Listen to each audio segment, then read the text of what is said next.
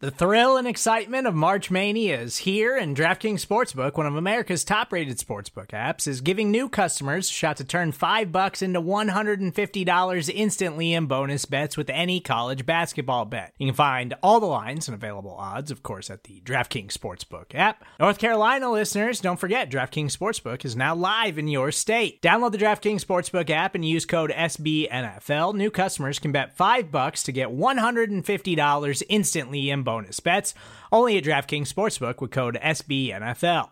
The crown is yours. Gambling problem? Call 1 800 Gambler or in West Virginia, visit www.1800Gambler.net. In New York, call 8778 HOPE NY or text HOPE NY. In Connecticut, help is available for problem gambling. Call 888 789 7777 or visit ccpg.org.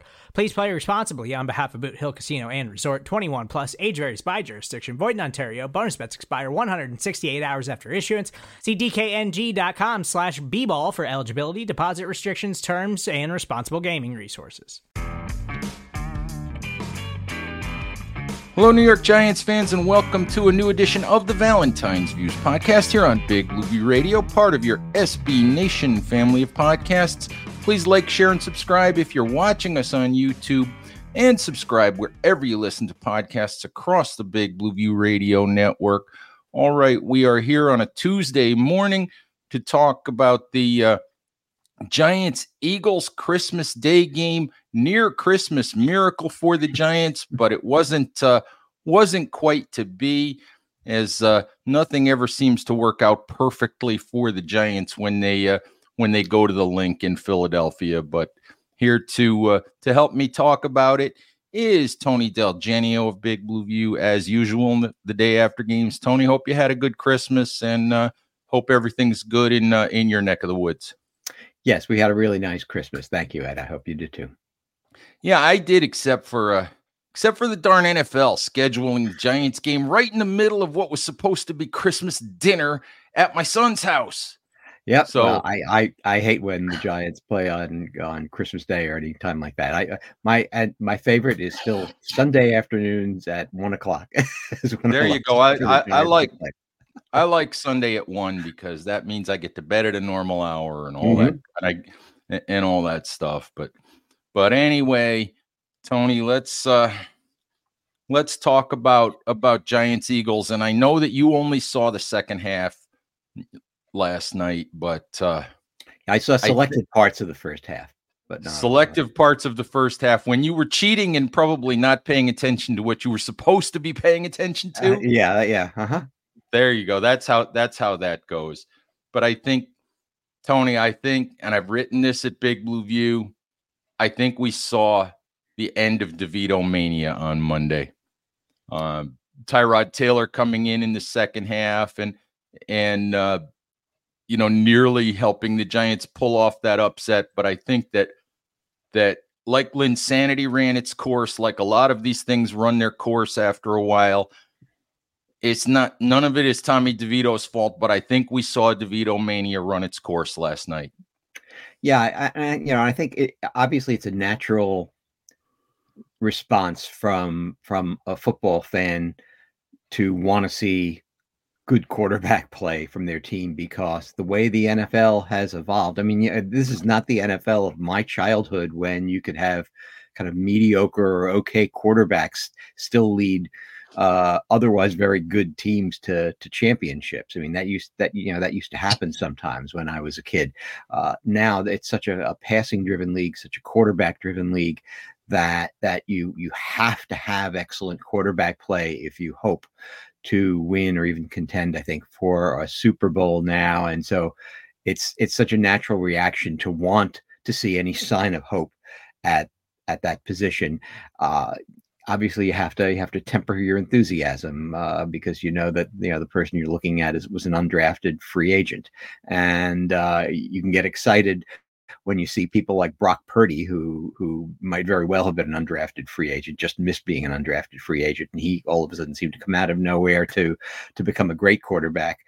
And then last night he came down to earth with four interceptions finally, uh, you know, and it'll be interesting to see how that plays out in the future for San Francisco. But but uh, I don't, you know, I, you you had a piece couple of weeks ago where you interviewed several NFL draft experts about Tommy DeVito and asked for their take on them. And I think uh, one of them might have been Matt Waldman uh, that said, uh, you know, it takes like four to six weeks to get a book on any new quarterback, and then uh, when other teams kind of figure out what what that quarterback strengths and weaknesses are, then they start to game plan. They have enough on film. They start to game plan against it. And they take away the things that he likes to do and so on and forth. I don't know whether we're at that point with Tommy DeVito or not, but certainly in terms of of the schedule that Matt Waldman gave you, uh, it's kind of right on schedule that that uh, you know the uh, the the carriage turned into a pumpkin.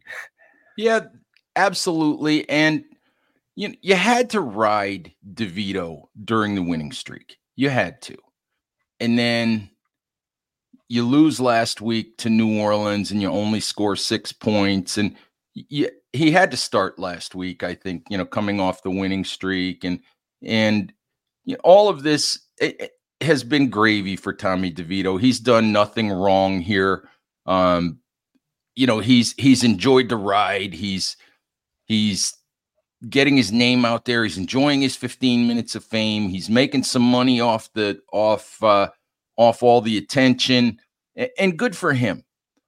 But I've been trying to caution people that the Brock Purdy story is the exception and not the rule.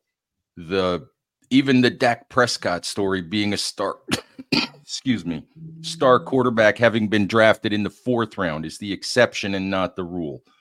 Um, there were limitations, and there ha- there are limitations in Tommy DeVito's game that are clear to see, including arm strength and and sometimes just the fact that he's really inexperienced and and doesn't see things beyond his first read sometimes which which is natural for a kid you know coming you know in in his position but this was going to run its course eventually you could have argued that at some point last week if the giants were trying to win that game you could have argued that maybe brian Daboll should have gone to tyrod taylor in the second half of the saints game but absolutely justified to go to tyrod taylor in the second half on uh, on Sunday. I think it had been seven quarters at that point since the Giants had scored a touchdown, and it was really really clear in the first half that the Giants looked at this matchup against the Eagles and they looked at this defense that Philadelphia had, and it's a it's not a great secondary, and they still. It wasn't a Jets game where they wouldn't let DeVito throw the ball at all. But every pass was a wide receiver screen or you know something two yards down the down the you know down the field or the the deepest passes they threw were pretty much quick slants and and I think the the number that the the Fox broadcast mentioned was that his longest pass you know, from the line of scrimmage was nine yards. His average depth of target was 1.3 yards on 16 throws. They had no faith in DeVito to attack what is really a weak Philadelphia secondary.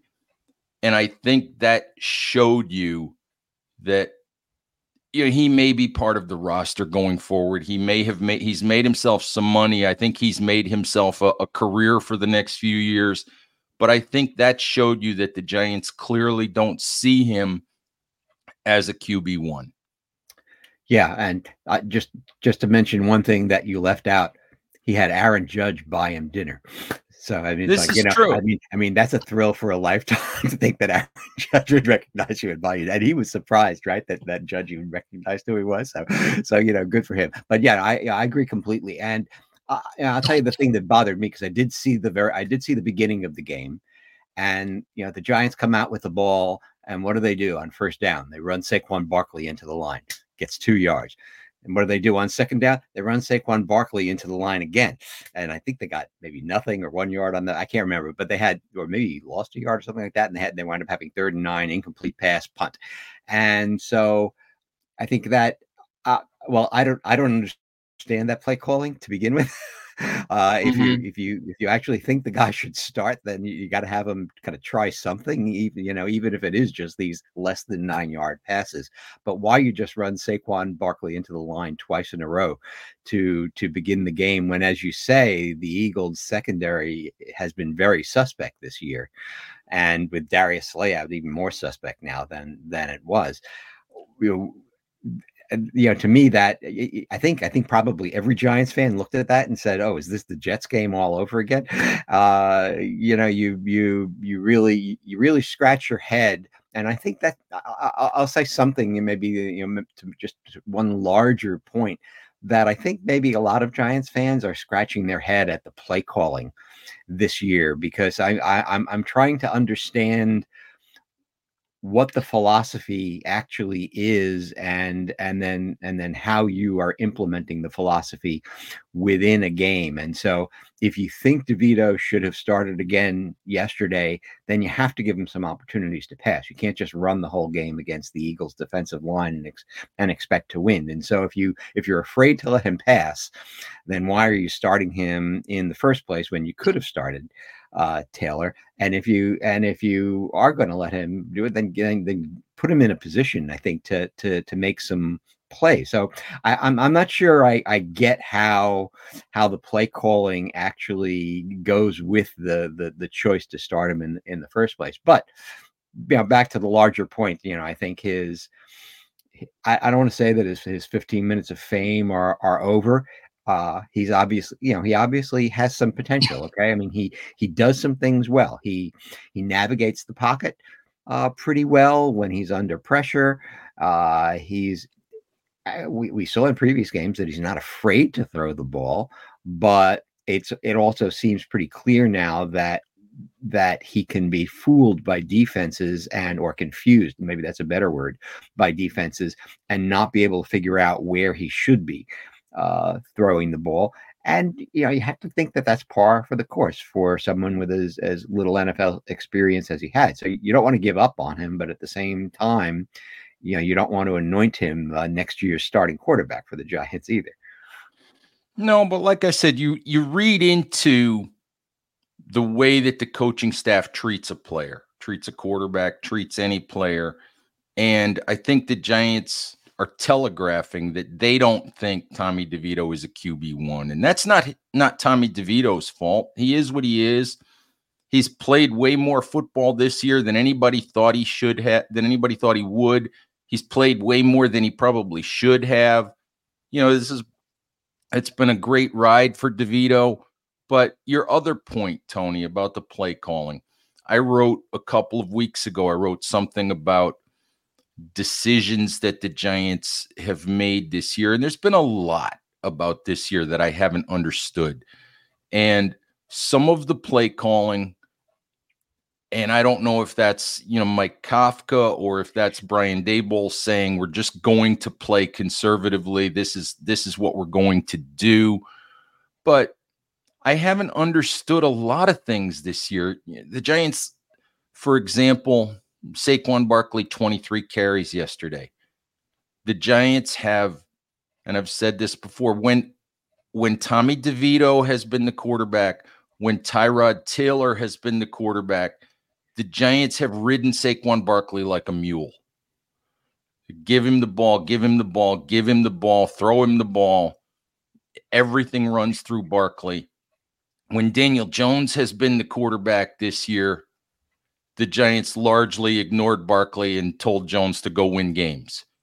And somewhere in there has to be a happy medium, and I don't get it. I just don't get. I don't get a lot of things that the Giants have done this year, and and that's not to say that that Brian Daboll isn't a good head coach, that Joe Schoen's not a good general manager. It's just been kind of head scratching in the way that the way that they've gone about a lot of things this year, and uh, hopefully upon some self reflection, Brian Daboll, Joe Schoen, they look at those things and they say, you know, we have some culpability for the way that this season went. Yeah, and eh, eh, the thing that that that makes me scratch my head about it is that I thought that last year, I mean, even though they rode Barkley hard last year, uh, and they had to, especially, at the beginning, and then that changed over the course of the season as as Jones started to to come forward and and take more of a leadership role. Uh, but they, you know, they they had such inventive play designs uh, last year, and and I just don't see as much of that this year. I see it occasionally. Um, you know, I, I I thought. I mean, if you want to look at the you know, at the peak of DeVito mania, the peak of, of DeVito mania was was that last drive against Green Bay when they were near midfield, and the Giants had that sail concept with with Wan'Dale Robinson, uh, the the middle guy coming coming free. Then he hit him, and then and then Wan'Dale had a really nice gain to get them into field goal position. So that's a really nice play call that that put defensive backs into conflict, and you know, the one defensive back I think wasn't quite sure where he should be going, and you know, where he should be be exerting leverage, and so on and so forth.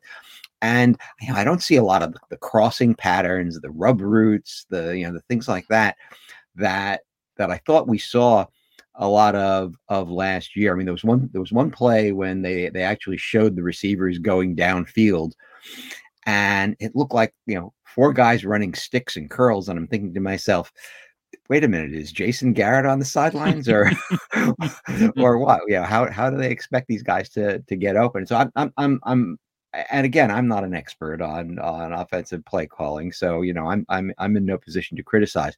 But as a fan, I'm I'm having trouble understanding what their thinking is when they go into games as to how they think they're they're going to win uh, in in at least in some of these games, not not all of them. Again, I thought I thought the Green Bay game, I thought they did kind of a nice job. Uh, uh, the New England game, I thought they did a, a, a decent job uh, too. Uh, but but this game last night, I'm, I'm I, I was just I don't know I didn't know I didn't know what to think about how they how they operated that entire first half. And again, I didn't see it all, and so I might be missing some things, but that was the impression from when I was watching.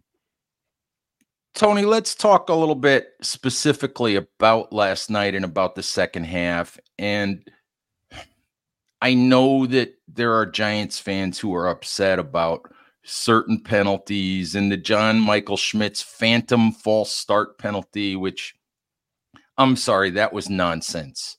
And whatever other calls you want to complain about, I know there were people complaining that the Eagles knocked Daniel Bellinger out of the end zone on the last play that's that's never going to get called. It's just not. So it's not even worth discussing. But there there were some some odd calls during the game. The Bobby Okereke delay of game, which I thought was.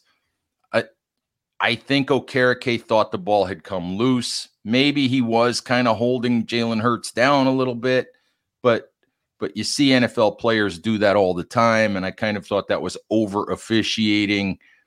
But the officials didn't lose this game for the Giants. The Giants, the Giants, the Eagles are better than the Giants, but the Giants had opportunities here. They they missed some plays. We Tyrod Taylor took over for Tommy DeVito in the second half. He played with energy. He used his legs. He made a couple of big throws, but Tyrod also missed two big throws on I think third down to Saquon Barkley and a third down to Darren Waller. Plays that had to be completed, plays that plays that that a winning top NFL quarterback is going to make those plays.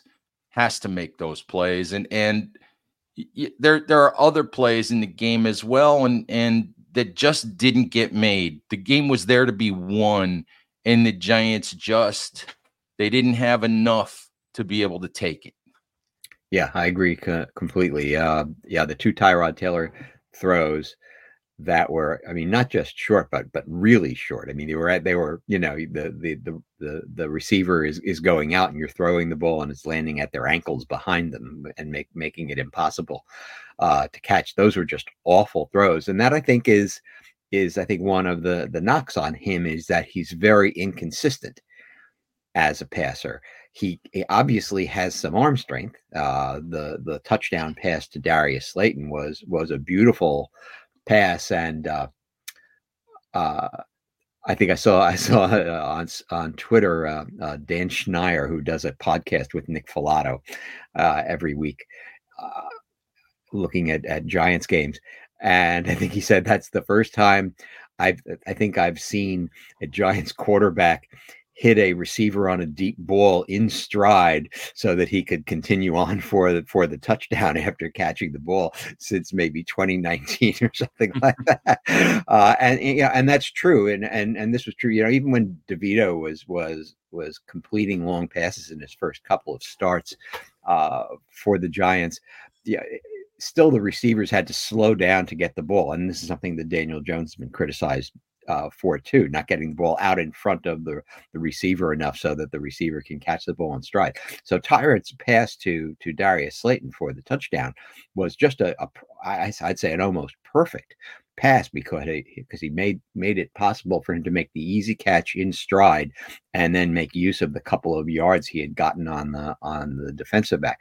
But then Taylor will will do these other things like miss passes that and he and he was pressured i get it but still a veteran quarterback like that you're supposed to be able to get that ball out and make make passes and and this is something i think that that will always i think uh aggravate people about about taylor is is is that you know he's he's just not going to make some of the passes that he should make and and that's one of the reasons i think that he hasn't he's good enough to have stuck around for a really long career. He even took Buffalo to the playoffs, but there's a reason why he hasn't been a, a, starting quarterback for many of those years. And I think you saw some of that last night with him.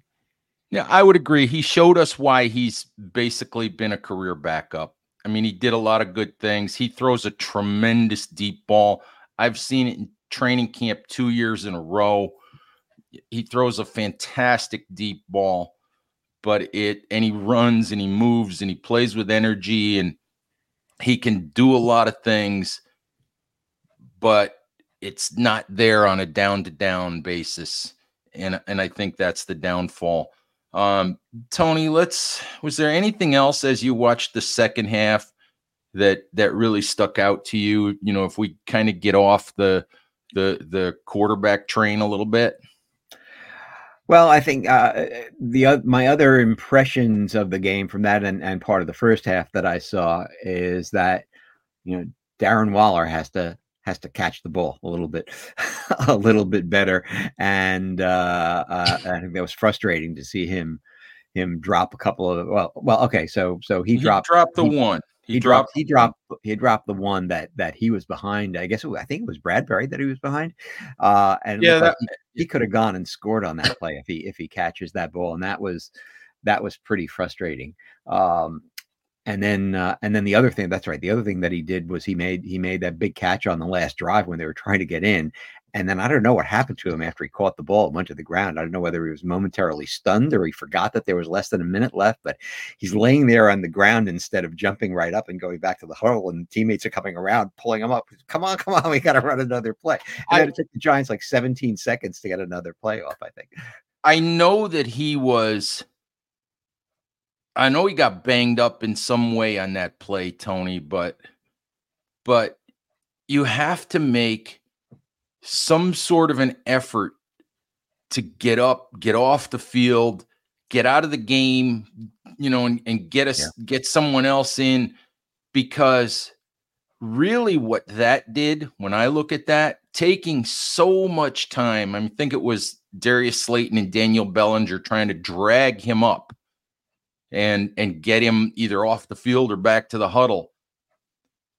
What you really did there in that instance and i was i was confused by the whole thing just like you were but what you really did there was you probably took a play away from the giants at that point instead of being able to get to the huddle with and, and get that you know and, and get the and get the spike with 10 seconds left you got the spike with 3 seconds left.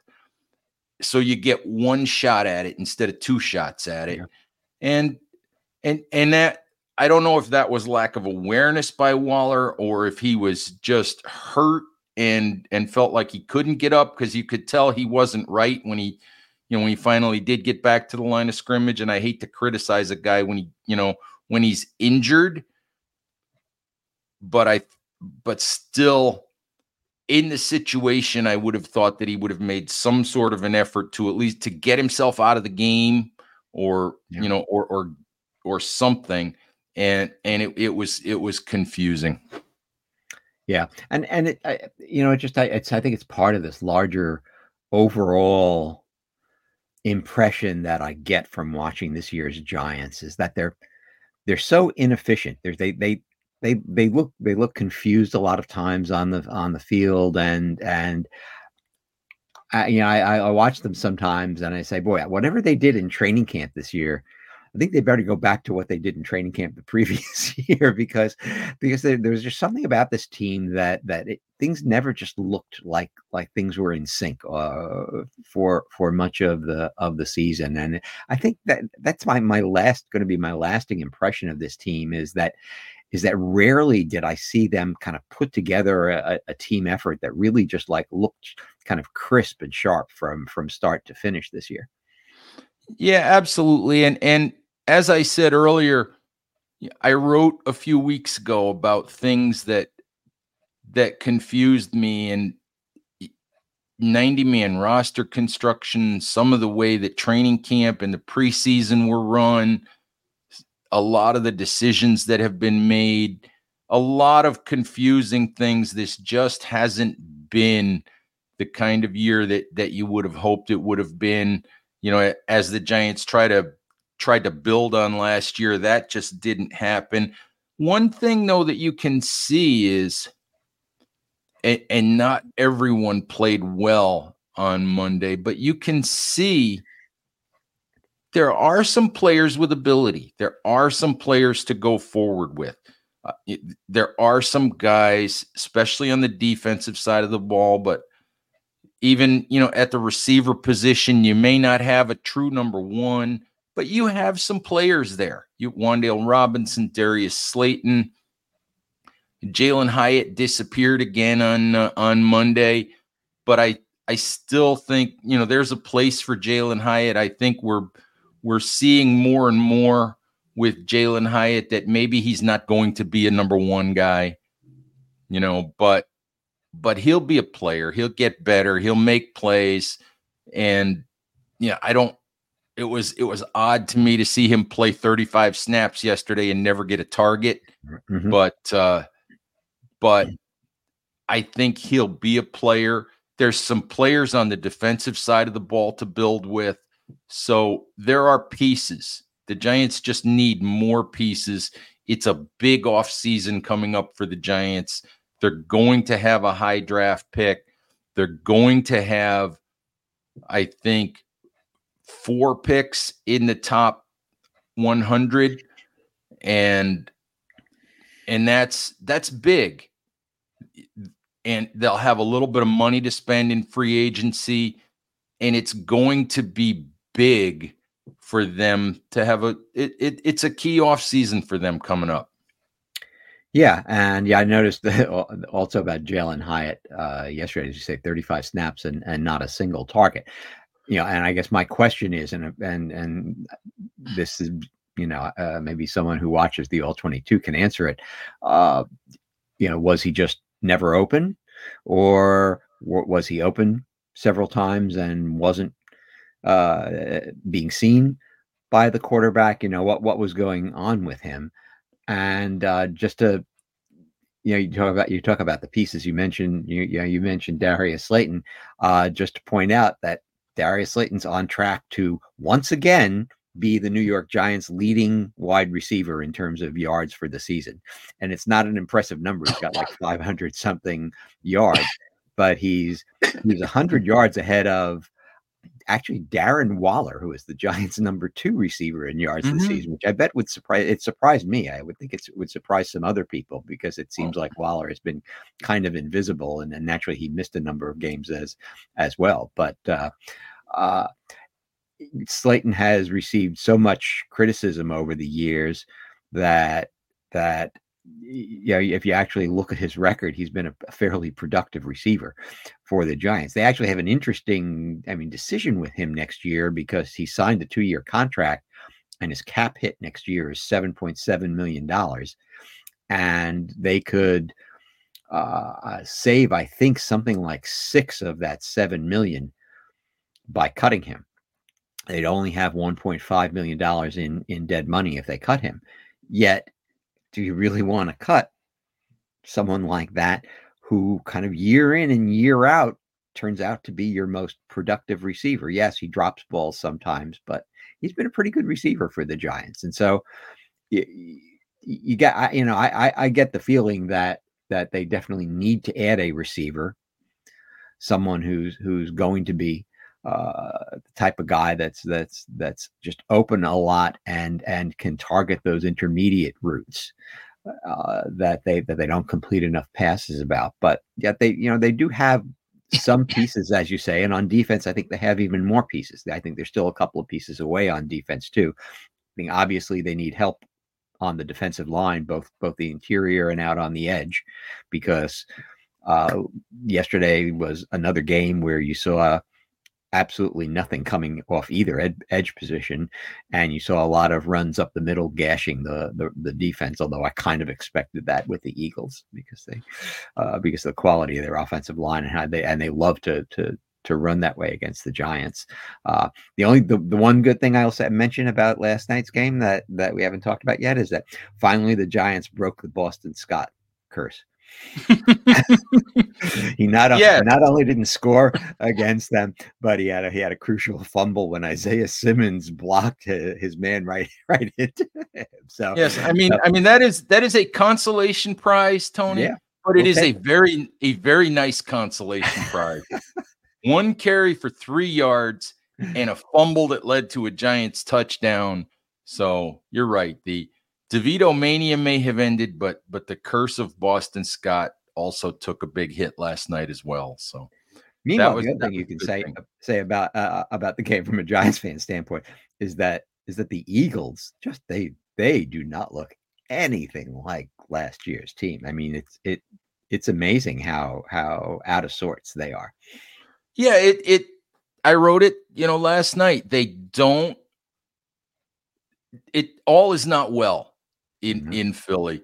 It's it's apparent that that things are amiss there and and it's hard for me to put my finger on but you could you could see the unease in in the stands you could see the unease on the sidelines with the Eagles as the game got close i mean that's a game you know, 20 to 3 at the half that's a game that the Eagles team of a year ago would not have would not have allowed the Giants back into that game.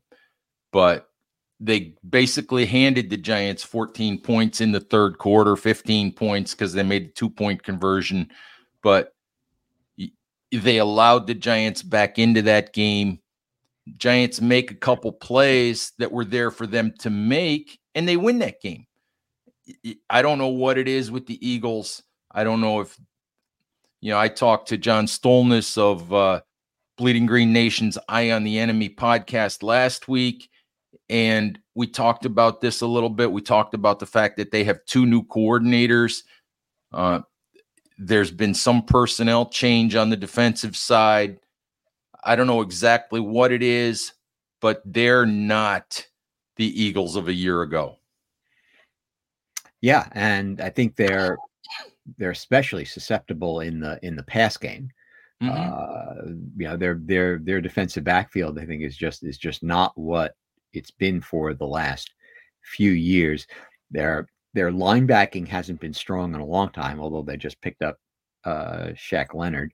Uh and and I think he played fairly well uh last night. But yeah, I, I think if you you know their defensive line is still formidable and their and their defensive line still got pressure on the Giants last night. Uh, Giants, of course, still managed to let Haason Reddick have a free path to the quarterback. I think on two different plays last night. That's the thing. I threw my arms up. It's like, how, how come you can't get everybody with a man on? and um, uh, so the Giants, Giants still do do stuff like that. But but yeah, the the Eagles definitely do not look like a team that is winning a Super Bowl this year. Although I guess you never know. I mean, things can change so much from from week to week in the NFL. And until last night, it looked like nobody was going to stop the San Francisco 49ers. And then Baltimore said, uh, well, you may want to hold your thought on that for a, for a little while. Now they look like an unstoppable team. So then again, the NFL is very unpredictable. You never know what's going to happen the uh the Kansas City Swifts don't look like a team that's going back to the Super Bowl either. No, no, and, and Patrick Mahomes looks very frustrated, uh, as does there. Travis Kelce and everyone else. Yeah, they, yeah. Well, when when you enter the season trying to tell people that Kadarius Toney is your number one receiver and trying to build a wide receiver core around Kadarius Toney, you kind of get what you deserve. Yeah. And and that is the biggest thing with Kansas City that's coming home to roost is – they don't have any wide receivers. They don't have anybody to take any pressure off Travis Kelce. And so Travis Kelce gets bracketed everywhere he goes. And, and the Chiefs just don't have any any players that can that can take advantage of uh, of all of that single coverage. Yeah, and so I think it's pretty obvious that that that that's what they're going to have to do in the off season. I don't know if they have any free agent money or not to spend, but at the very least, I think they're going to have to try to use their first pick on a, on a wide receiver. I mean, they did draft, draft uh, Rashee Rice, who looks like he has he has potential uh, to become a good receiver. I think, but but I think Kansas City, yeah, definitely needs another game a, a game breaking receiver and and uh, you know they they managed to get by last year without Tyreek Hill but I think in the long term I think you're you know you're seeing how much he meant to that offense yeah, back to the Giants. I mean, you know, fifth overall pick. I think somewhere along the way they're going to take they they have to take a quarterback. I don't know. It's going to be really interesting to see if they do that right away or if they do that on day two. But uh, the long, interesting off season, we'll have all kinds of time to talk about that. Anything in particular? Two games left, Tony. Anything in particular that that you're interested in over the over the last couple of weeks? Well, you know, I, I, think like many Giants fans, I'm I'm torn between rooting for as high a draft pick as possible and still wanting to see the Giants win whenever I watch them play. I mean, it's just a, a gut reaction. And when I turn on a Giants game, I don't want to see them lose. When they do lose now i just i immediately i immediately shift my brain to okay well now that now that it's done at least it helps our draft situation. And uh mm-hmm. you know and, and, there's there's there's that consolation uh prize. But you, know, you still want to see them do well against against the rams and and in the final game of the season you know you always want to see them uh beat the eagles. I don't think i don't think i I will ever be able to root for the the Giants not to to to beat the Eagles. And so uh, I, I would like to see them, you know, getting getting their act together a little bit. I think I I think it's got to be pretty clear now that Tyrod Taylor starts the last two games, but I guess I could be I could be wrong about that. I don't know, but yeah. Uh, yeah. I'm interested to see if Brian Daboll commits to that today. I don't mm-hmm. think he has much choice but to go with Taylor at this point. Yeah. I think it's clear you know, now that he's now that he made the switch yesterday, I think it's clear that Tyrod Taylor can do more than than Tommy DeVito can at this point. But uh, uh, that'll be interesting to see, you know, how uh, how he handles that situation. Tony, I thought of one more thing that I need to mention before we wrap this show up, and it's a Daniel Jones comment. Daniel Jones, a couple of weeks off his knee surgery, went to Philly with the team to support his teammates on Monday. And I'm sorry, there are morons on Twitter and on social media who are ripping Daniel Jones and just taking taking the reality that they saw a photo of Daniel Jones to rip Jones and say he shouldn't be the Giants quarterback and What's he doing there? And don't give him any credit. The guy went to support his teammates. If you're looking at the photo that you saw on Twitter of Daniel Jones and ripping Daniel Jones, that's not a Daniel Jones problem. That's a you problem. I mean, the guy went to support his teammates. Give the give the man a break. Yeah, and well, you know, Twitter is just a cesspool. Um, it's a, it's a, yeah, cesspool is a good uh, description of it, and, uh, and, and you know, Twitter is is sort of nothing but a bunch of hot takes on things, and uh, uh people have agendas, and yes. uh, yeah, so uh, you know, we we have. I mean, the Giants the Giants situation for next year is as uncertain as it has been forever. They're going to go into the season not knowing who their number one quarterback is going to be. Uh, they're going to go into the, they're going to go into the draft. I think. Well, I, I mean, I don't. You know, obviously, a lot in the draft depends on how deep they think the quarterback class is. We've been right. We've been we've been hearing all college season that this is a deep quarterback uh, class, and and I guess we still don't know how many players are actually going to declare for the draft. But uh, how deep do they actually think the quarterback class is? And if they wind up with say the number five pick, which is where they sit right now with two games left to go, and if the two supposedly top guys are off the board, or what if the or what if the two top guys plus uh, uh, Jayden Daniels are off the board. Is there a fourth quarterback that they think is worthy of drafting with the number five pick? Would they actually trade out of the number five pick to go down uh, later in the first round and then pick up a quarterback there? You know, who knows? But but as you say, somewhere along the line, if not in the first round, then then I think certainly by the second round, they will draft a quarterback in this offseason because they, they have so much uncertainty right now. You have a you have your your former starting quarterback coming off an ACL, and you don't know how long it's going to take for him to be healthy. His he was not playing well before he got injured, and so there's that question going in.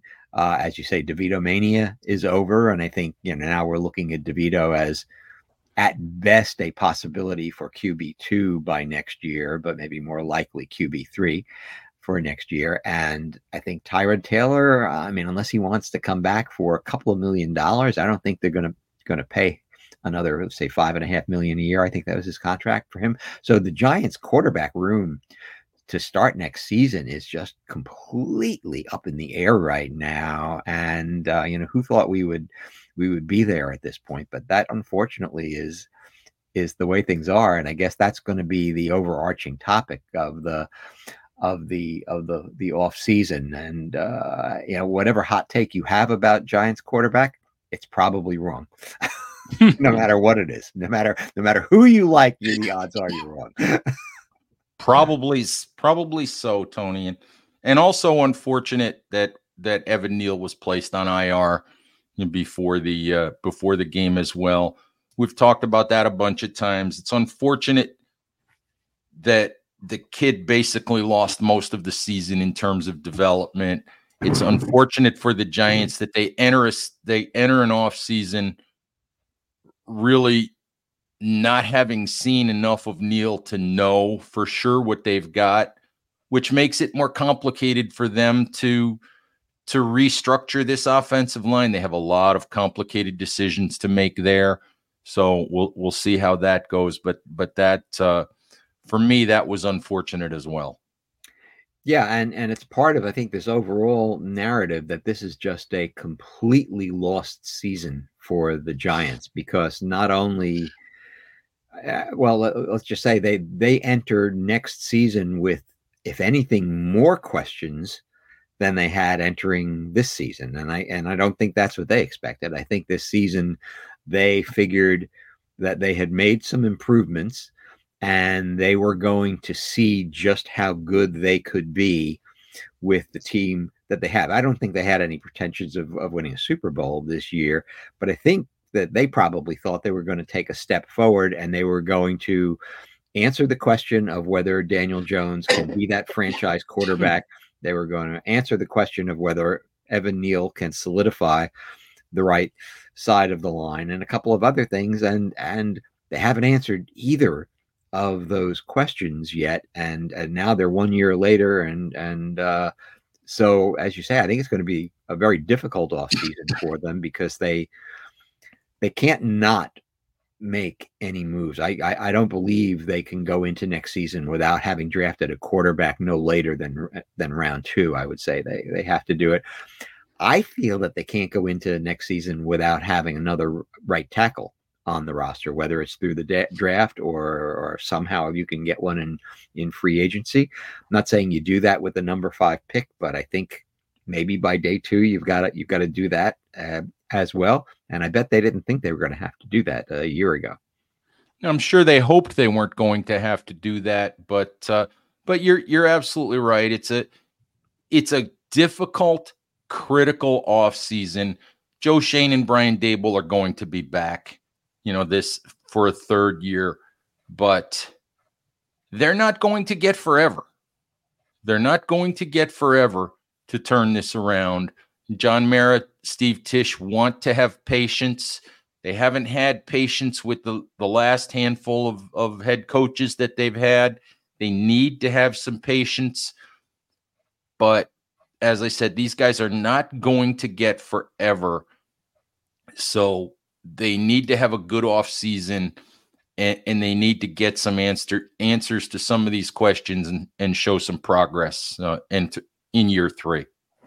Yeah, and and I, am all for continuity in the coaching staff. I mean, uh, I think you know there are enough teams out there that have stuck with head coaches for a while and given them a chance to to, to turn things around that the idea of switching coaches every couple of years i think is just it's just not a good thing uh, for a team. And uh, there are coaches who get a chance to work through adversity. I mean you look at or you look at pete carroll in seattle right? And and the last few years pete carroll looked like a dinosaur, right? He was, you know, he was no longer getting the best out of Russell Wilson. The Seahawks that that had been such a dominant team in the mid decade, the, the middle of the past decade, looked like their time had run its course. Carroll looked like he just was was not the right guy to continue. And what's he done? Like in the last two seasons, he's revived that franchise, uh,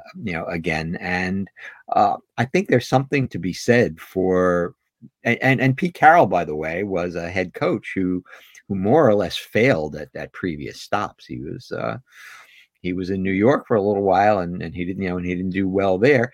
He finally got to Seattle and managed to to to build a great team. And so I think there's something to be said for continuity in in head coaching, unless the coach is doing things to embarrass uh, the team, you know. But if they're you know if they're just if they're just dealing with unfortunate injuries and and and some you know wrong choices for for the roster well that's the NFL a lot there are a lot of wrong choices choices for rosters right right now. And and I think you're better off giving a coaching staff at least the head coach and the general manager I should say you're better off giving them a few years to to get things done. I don't know what that number is. I don't maybe it's maybe it's not longer than 5 but I'm sure that it's longer than 2 Absolutely. All right, Tony, we'll have a long off season to talk about a lot of those issues. Two more Giants games to go.